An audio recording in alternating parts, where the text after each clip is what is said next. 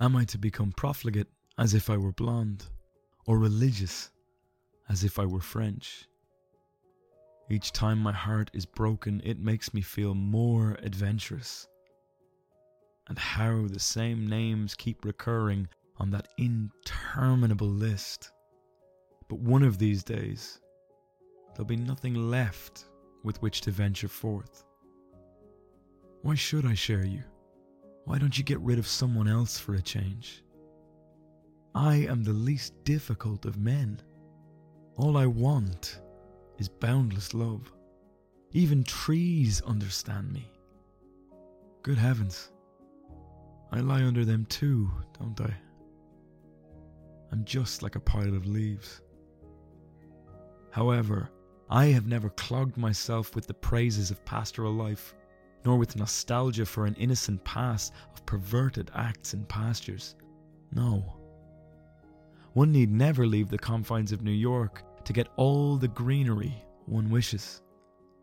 I can't even enjoy a blade of grass unless I know there's a subway handy or a record store or some other sign that people do not totally regret life. It is more important to affirm the least sincere. The clouds get enough attention as it is, and even they continue to pass. Do they know what they're missing? Uh uh My eyes are vague blue like the sky, and change all the time. They are indiscriminate but fleeting, entirely specific and disloyal so that no one trusts me. I am always looking away or again at something after it has given me up. It makes me restless, and that makes me unhappy, but I cannot keep them still. If only I had grey, green, black, brown, yellow eyes, I would stay at home and do something. It's not that I am curious, on the contrary, I am bored but it's my duty to be attentive. I am needed by things as the sky must be above the earth. And lately, so great has their anxiety become, I can spare myself little sleep. Now there is only one man I love to kiss when he is unshaven. Heterosexuality you are inexorably approaching. How discourage her? Saint Serapion, I wrap myself in the robes of your whiteness, which is like midnight in Dostoevsky. How am I to become legend, my dear? I've tried love, but that hides you in the bosom of another, and I am always springing forth from it like the lotus, the ecstasy of always bursting forth. But one must not be distracted by it. Or like a hyacinth, to keep the filth of life away. Yes, there, even in the heart, where the filth is pumped in and courses and slanders and pollutes and determines. I will my will, though I may become famous for a mysterious vacancy in that department, that greenhouse. Destroy yourself if you don't know. It is easy to be beautiful it is difficult to appear so. I admire you, beloved, for the trap you've set. It's like a final chapter no one reads because the plot is over. Fanny Brown is run away, scampered off with a cornet of horse. I do love that little minx and hope she may be happy, though. She has vexed me by this exploit a little too. Poor silly Cecchina or FB as we used to call her, I wish she had a good whipping and £10,000. Mrs. Thrale, I've got to get out of here. I choose a piece of shawl and my dirtiest suntans. I'll be back. I'll reemerge, defeated from the valley. You don't want me to go where you go, so I go where you don't want me to. It's only afternoon. There's a lot ahead. There won't be any mail downstairs. Turning, I spit in the lock, and the knob turns. Hello, and welcome to Words That Burn, the podcast taking a closer look at poetry. This week's poem is Meditations in an Emergency by Frank O'Hara. and I think it wins the title of longest poem to appear on the podcast. But when I read it in preparation for this week, I couldn't resist including it. So if you'll bear with my indulgence and listen along, I think this one is really interesting. Frank O'Hara could be described as a sleeper poet of the 1950s. That's not to say that he didn't achieve the same level of fame as the likes of John Ashbery or Allen Ginsberg. Indeed, he was more prolific in many cases, most of his work being published posthumously after friends and colleagues went through countless drawers and boxes to find the hundreds of scribbled poems that he had created in his time. During his lifetime, he did not publish so much, his work reaching many more people after his tragic death on Fire Island in 1966. It's not hard to see why Frank O'Hara rose to prominence. His work is all at once accessible and yet completely alienating. The speaker here seems to be engaged in a very distressing stream of consciousness. It's all there in the title Meditations in an Emergency. This was changed from the original title, Meditations on an Emergency, because Kenneth Koch suggested that it gave a greater sense of urgency, and I'd be inclined to agree. Here, O'Hara presents us with his trademark style of a rambling collection of imagery and illusion, all woven together in a bizarre tapestry that can only work for Frank O'Hara. This kind of bricolage or melding together of things comes from O'Hara's own obsession with painting. He was a member of the New York School of Poets, alongside the likes of John Ashbery and Barbara Guest. That group had sprung from the meeting of groups of painters. Eventually, these artists would draw those who sought a more experimental form of expression. O'Hara was among them, and when we look at this energetic poetry, we can understand how brushstrokes and expressive streaks of paint might have gone on to influence him. This poem, in fact, was written in the wake of O'Hara's separation from the painter Larry Rivers. O'Hara had been enamored and in love with Larry Rivers for many, many years. Unfortunately, in 1957, when this poem was published, they separated for the final time. The stress of their on again, off again relationship, too much for either to bear. This left Frank O'Hara devastated. We should, as always, separate the speaker in the poem from the artist themselves, but that would be a betrayal of Frank O'Hara, I think, because so much of his poetry was lyric and personal. During his lifetime, he garnered most praise for his famous collection, Lunch Poems. A series of sometimes long, sometimes short poems written on his lunch break and traversing New York City. It gained him quite a bit of praise at that time and was published after this poem was published. It's interesting then that in certain verses here, he rejects the notion of the pastoral and the nostalgic. Other critics since his death have named him the master of the urban pastoral because of his amazing ability to conjure all at once a completely objective and subjective window into New York in the 50s. Yes, he describes the cities with an almost Joycean accuracy, but at the same time, he infuses the character of that city with his own experiences. This has been noted by critic Hazel Smith, who writes fascinating essays on how Frank O'Hara created what we call hyperlandscapes or psychogeography, the landscapes that have been shaped by those that live in them. She writes On the one hand, O'Hara's are the most topographical of poems and represent a highly delineated locus.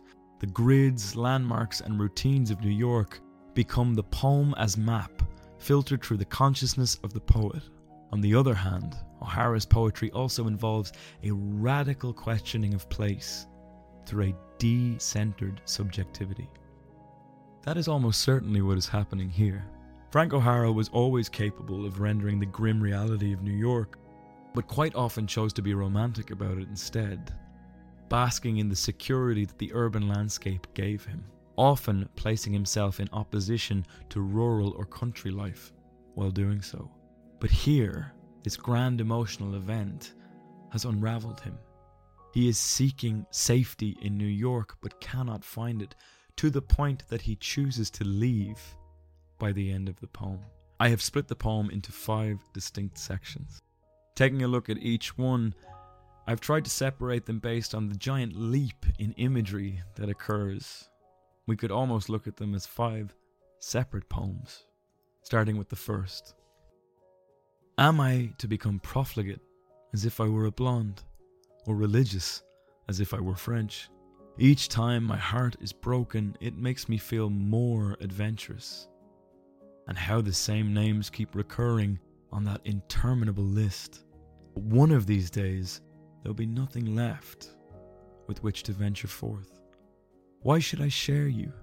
Why don't you get rid of someone else for a change? I am the least difficult of men. All I want is boundless love. Even trees understand me. Good heavens. I lie under them too, don't I? I'm just like a pile of leaves. There is a wonderful desperation here, a plea to his lover to reconsider, to take him back. He is being forced to reassess his own identity in the wake of this emotional travesty. Am I to become profligate as if I were a blonde, or religious as if I were French? There's something very tongue in cheek in using such a verbose term as profligate, which means wasteful, and to equate it to a blonde. Religious as if I were French is to me a reference to Joan of Arc and her zealous devotion to the Lord. He makes a heartbreaking statement. Each time my heart is broken, it makes me feel more adventurous. But parentheses makes that an untrue statement.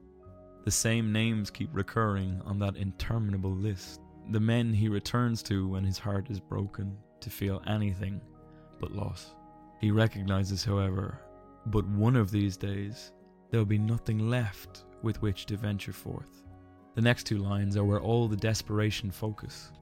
Why should I share you? I am the least difficult of men. All I want is boundless love. There is inherent contradiction in each of these. I am the least difficult. All I want is boundless love. Oh, O'Hara would tread the line between these contradictions with masterful balance, and they are littered everywhere in his poetry. They are one of his defining features the ability to invoke so many things in stark opposition and yet find a way to tie them together. He is so simple that even inanimate objects like trees can understand him.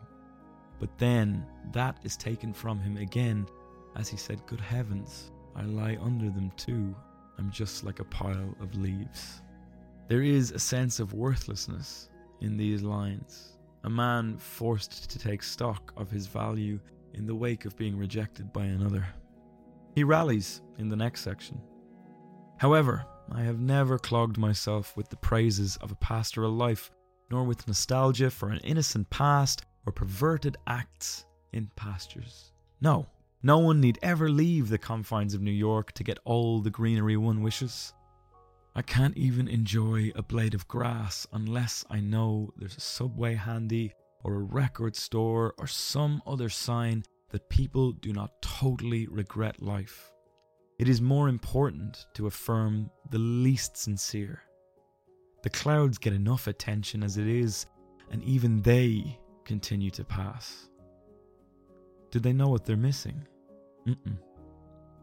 Within this small stanza is one of O'Hara's most famous lines of poetry. I can't even enjoy a blade of grass unless I know there's a subway handy or a record store or some other sign that people do not totally regret life. I was taken aback at how much I related to this. Sitting still is an endeavor in modern life, and apparently it was the same in the 50s.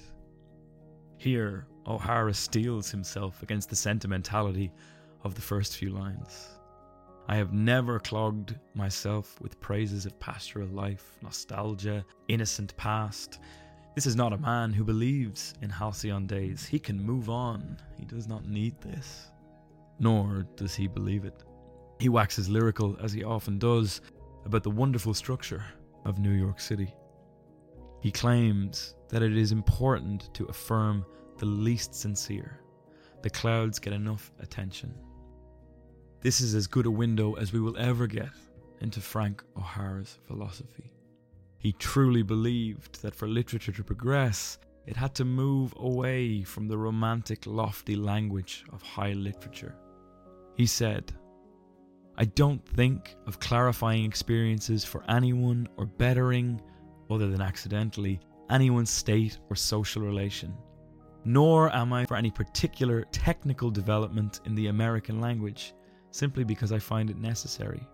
What is happening to me, allowing for lies and exaggerations, which I try to avoid, goes into my poems. I don't think my experiences are clarified or made beautiful for myself or anyone else. They are just there in whatever form I can find them. This goes some way to explaining this rambling poem. He is laying out his emotions as he finds them, and this is the form they take. It is an incredibly honest style of poetry. The next stanza is one filled with melancholy, gentle self loathing. My eyes are vague blue like the sky and change all the time. They are indiscriminate but fleeting, entirely specific and disloyal, so that no one trusts me. I am always looking away or again at something after it has given me up. It makes me restless and that makes me unhappy, but I cannot keep them still. If only I had grey, green, black, brown, yellow eyes, I would stay at home and do something. It's not that I am curious, on the contrary, I am bored, but it's my duty to be attentive. I am needed by things, as the sky must be above the earth, and lately, so great has their anxiety become, I can spare myself little sleep. The contradictions I spoke of a little earlier come back in a relentless list, living up to the statement that they change all the time. Indiscriminate, fleeting, specific, disloyal, always looking away or again at something. He uses the subjunctive to say if only he had another eye colour, as if that would make a difference to his personality. It is more rationalization from the poet, a hope that things could be different if only he could change one thing. We, as the reader, feel this is hollow. We know that nothing would change if Frank O'Hara had brown eyes or green eyes. He would be just as heartbroken. Again, the pathetic imagery hinted at by the pile of leaves returns when he says, looking again at something after it has given me up. O'Hara feels that he is always the one to be left behind. I would stay at home and do something is possibly a reference to the collection of lunch poems and wanderings around New York. They were Frank O'Hara's own personal odyssey. He would travel to various locations in the city and have lunch. Using this as a context to inform us, we might guess that he was out and about to avoid being home and alone. He once again dips into the bag of rationalization as he says, It's my duty to be attentive. I am needed by things as the sky must be above the earth. He is intentionally vague here. We will never know what things need him. We can imagine that they are his own anxieties. And lately, so great has their anxiety become, in other words, his anxiety that he cannot sleep. Frank O'Hara was a proud gay man and never made any attempt to hide the fact. In the third stanza, he uses this in a very witty fashion to talk about the toll that heartbreak is taking on him. Now there is only one man I love to kiss when he is unshaven. Heterosexuality you are inexorably approaching. How discourage her?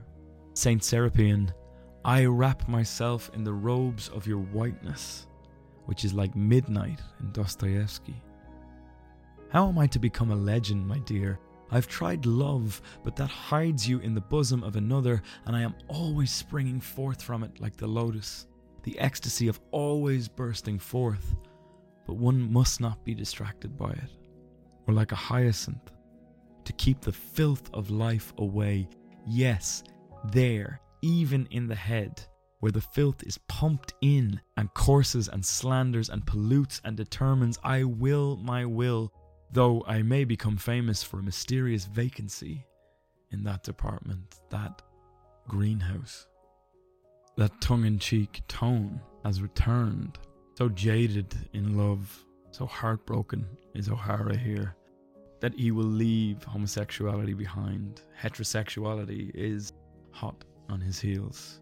The parentheses return here, and there is yet another small tongue in cheek moment. How discourage her? There is something intentionally provocative in making heterosexuality a feminine trait, one that would be traditionally associated with homosexuality. He goes on to invoke some unusual things. Saint Serapion is a reference to a famous painting by Spanish artist Francisco Zurbarán called The Martyrdom of Saint Serapion. We can see the white robes that O'Hara references clearly. There are many reasons O'Hara would choose to invoke this saint and this image. In the 1950s, being gay was to invite persecution. There was no choice. There is a witty comparison between martyrdom and the gay lifestyle at that time. He then asks a question of his lover once again How am I to become legend, my dear? I've tried love, but that hides you in the bosom of another. Every time Frank O'Hara tries to express himself, tries to draw himself nearer to his lover, his lover retreats, steps back, away from him. And yet, Frank O'Hara has no choice but to continuously throw himself forward, to spring forth from it like a lotus. The ecstasy of always bursting forth, being exactly who he is, but one must not be distracted by it. He then references hyacinth. That choice of flower is not taken lightly. The hyacinth in Greek mythology is a symbol of devotion, to love beyond death. A small message to his lover that O'Hara's affection is not entirely gone. The way in which it keeps the filth of life away is because in the Victorian period it was strongly associated with joy. The thing that keeps the filth of life away is joy, the balm to a broken heart. Yes, there, even there, in the heart, where the filth is pumped and courses and slanders and pollutes and determines. This is an aggressive rolling list of another part of O'Hara that he would change if he could. The filth he is referring to here, in my opinion, are his emotions, his longing, his want, his desire to be loved. They are causing him pain. He follows his heart everywhere. He has no choice. He must spring forth. He says, I will my will, though I may become famous for a mysterious vacancy in that department, that greenhouse. Destroy yourself if you don't know. He answers his own question How am I to become legend, my dear? By being the man without a heart, a mysterious vacancy. And he condemns the reader who might question his metaphor. Destroy yourself if you don't know. Destroy yourself if you don't know of love. From there, he steels himself once more from the very sentimental dialogue he just engaged with. It is easy to be beautiful, it is difficult to appear so. I admire you, beloved, for the trap you've set. It's like a final chapter no one reads because the plot is over. Fanny Brown is run away, scampered off with a cornet of horse. I do love that little minx and hope she may be very happy, though she has vexed me by this exploit a little too. Poor silly Cecchina, or FB as we used to call her. I wish she had a good whipping and £10,000. Mrs. Thrale. This entire section borders on farce. He pays a compliment to his former lover. It is easy to be beautiful, but difficult to appear so. The problem is that his lover was able to do so with ease. and so O'Hara was trapped from the beginning. He says now, looking back at the entire relationship, that it's like the chapter no one reads. No one will care but him. His lover has moved on, and he is left with the strange tying up of loose ends. The Fanny Brown exploit is a parable. Fanny Brown is run away. My lover is run away, scampered off with a cornet of horse. I do love that little minx, and hope she may be very happy though. She has vexed me by this exploit a little too. It's exactly what has happened to O'Hara. He is vexed by how he has been left, but he loves that person so deeply he cannot help but want the best for them. He quickly comes to his senses in the final stanza and says, I've got to get out of here. I choose a piece of shawl and my dirtiest suntans. I'll be back. I'll re emerge, defeated from the valley. You don't want me to go where you go, so I go where you don't want me to go. It's only afternoon. There's a lot ahead. There won't be any mail downstairs. Turning, I spit in the lock, and the knob turns. He must leave his beloved New York. It is too filled with painful memories. He chooses to leave in the most melodramatic Hollywood fashion possible. He throws a shawl over his head and smeared sunglasses to escape and not be recognized in the New York streets. This kind of strange reference to Hollywood glamour is very common in his work and is littered throughout lunch poems. He knows he will not stay away forever. I'll be back. He will re emerge, but sadly, he expects to feel the same loss in the valley, Los Angeles, that he has felt in New York. He will re emerge defeated. This is a final act of defiance against his lover, who doesn't want his companionship. So now, even with their absence, he will defy them. There's a small note of hope. It's only afternoon. There's a lot ahead. There won't be any mail downstairs. It's another contradiction. It's only afternoon. There's a lot ahead. There is hope for O'Hara here. There may be better things to come. But there's not much to look forward to, as there won't be any mail downstairs. No correspondence, no communication. He's alone. Turning, I spit in the lock, and the knob turns. That final act of self deprecation, of debasement, is towards the apartment he is leaving. I love this poem. I think it is exemplary of all the things that made Frank O'Hara one of the greatest poets of the 20th century. It is chaotic and sprawling, and yet at the same time, there is a relatability here that few people could conjure in such a host of disparate images. So many things are referenced here Greek mythology, Victorian farce, a Kafka esque obsession with his own body, and yet somehow it still works. O'Hara never leaves his reader without a thread to follow. Things never seem so completely at odds with each other. Even trees understand me. Good heavens, I lie under them. The reference to trees then leads into his mention of the pastoral, which in turn transitions to the blades of grass, possible reference to Walt Whitman. He finishes that particular stanza by talking about the clouds. In the next, he mentions that his eyes are vague blue, like the sky. Then he goes on to talk about how he can spare little sleep, and the next section begins with the phrase unshaven, a traditional symbol of a bad night's rest. These small threads allowed readers to engage with what would otherwise be incredibly alienating works. It is a very honest reflection on the desperation we sometimes feel in losing someone we adored the rash, melodramatic actions that we find ourselves swinging between. On the one hand, we wish to be stoic and strong, on the other, we would give anything to have that person back. It is an astounding poem, and I urge you to read it yourself. What did you think of the poem? I'd love to know. You can get in touch with me in a couple of different places. You can find me online at www.wordsthatburnpodcast.com. You can find me on Twitter at Words That Burn. You can find me on Instagram at Words That Burn Podcast. All of these are linked below in the description.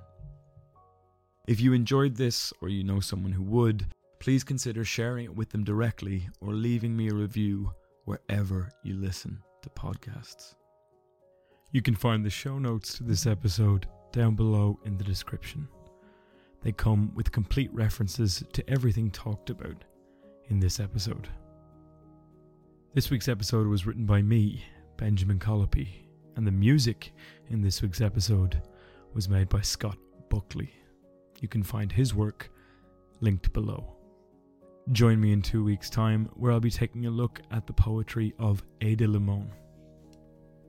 Thank you for listening once again. I hope you enjoyed, and you'll hear from me soon.